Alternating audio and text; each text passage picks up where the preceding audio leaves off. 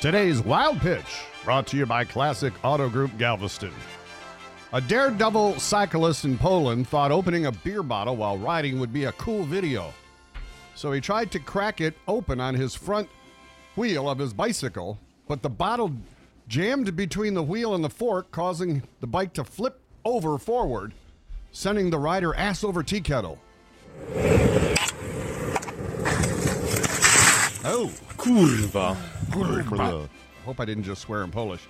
Dean, this begs the question How many Polish cyclists does it take to open a beer bottle? No. That's today's wild pitch.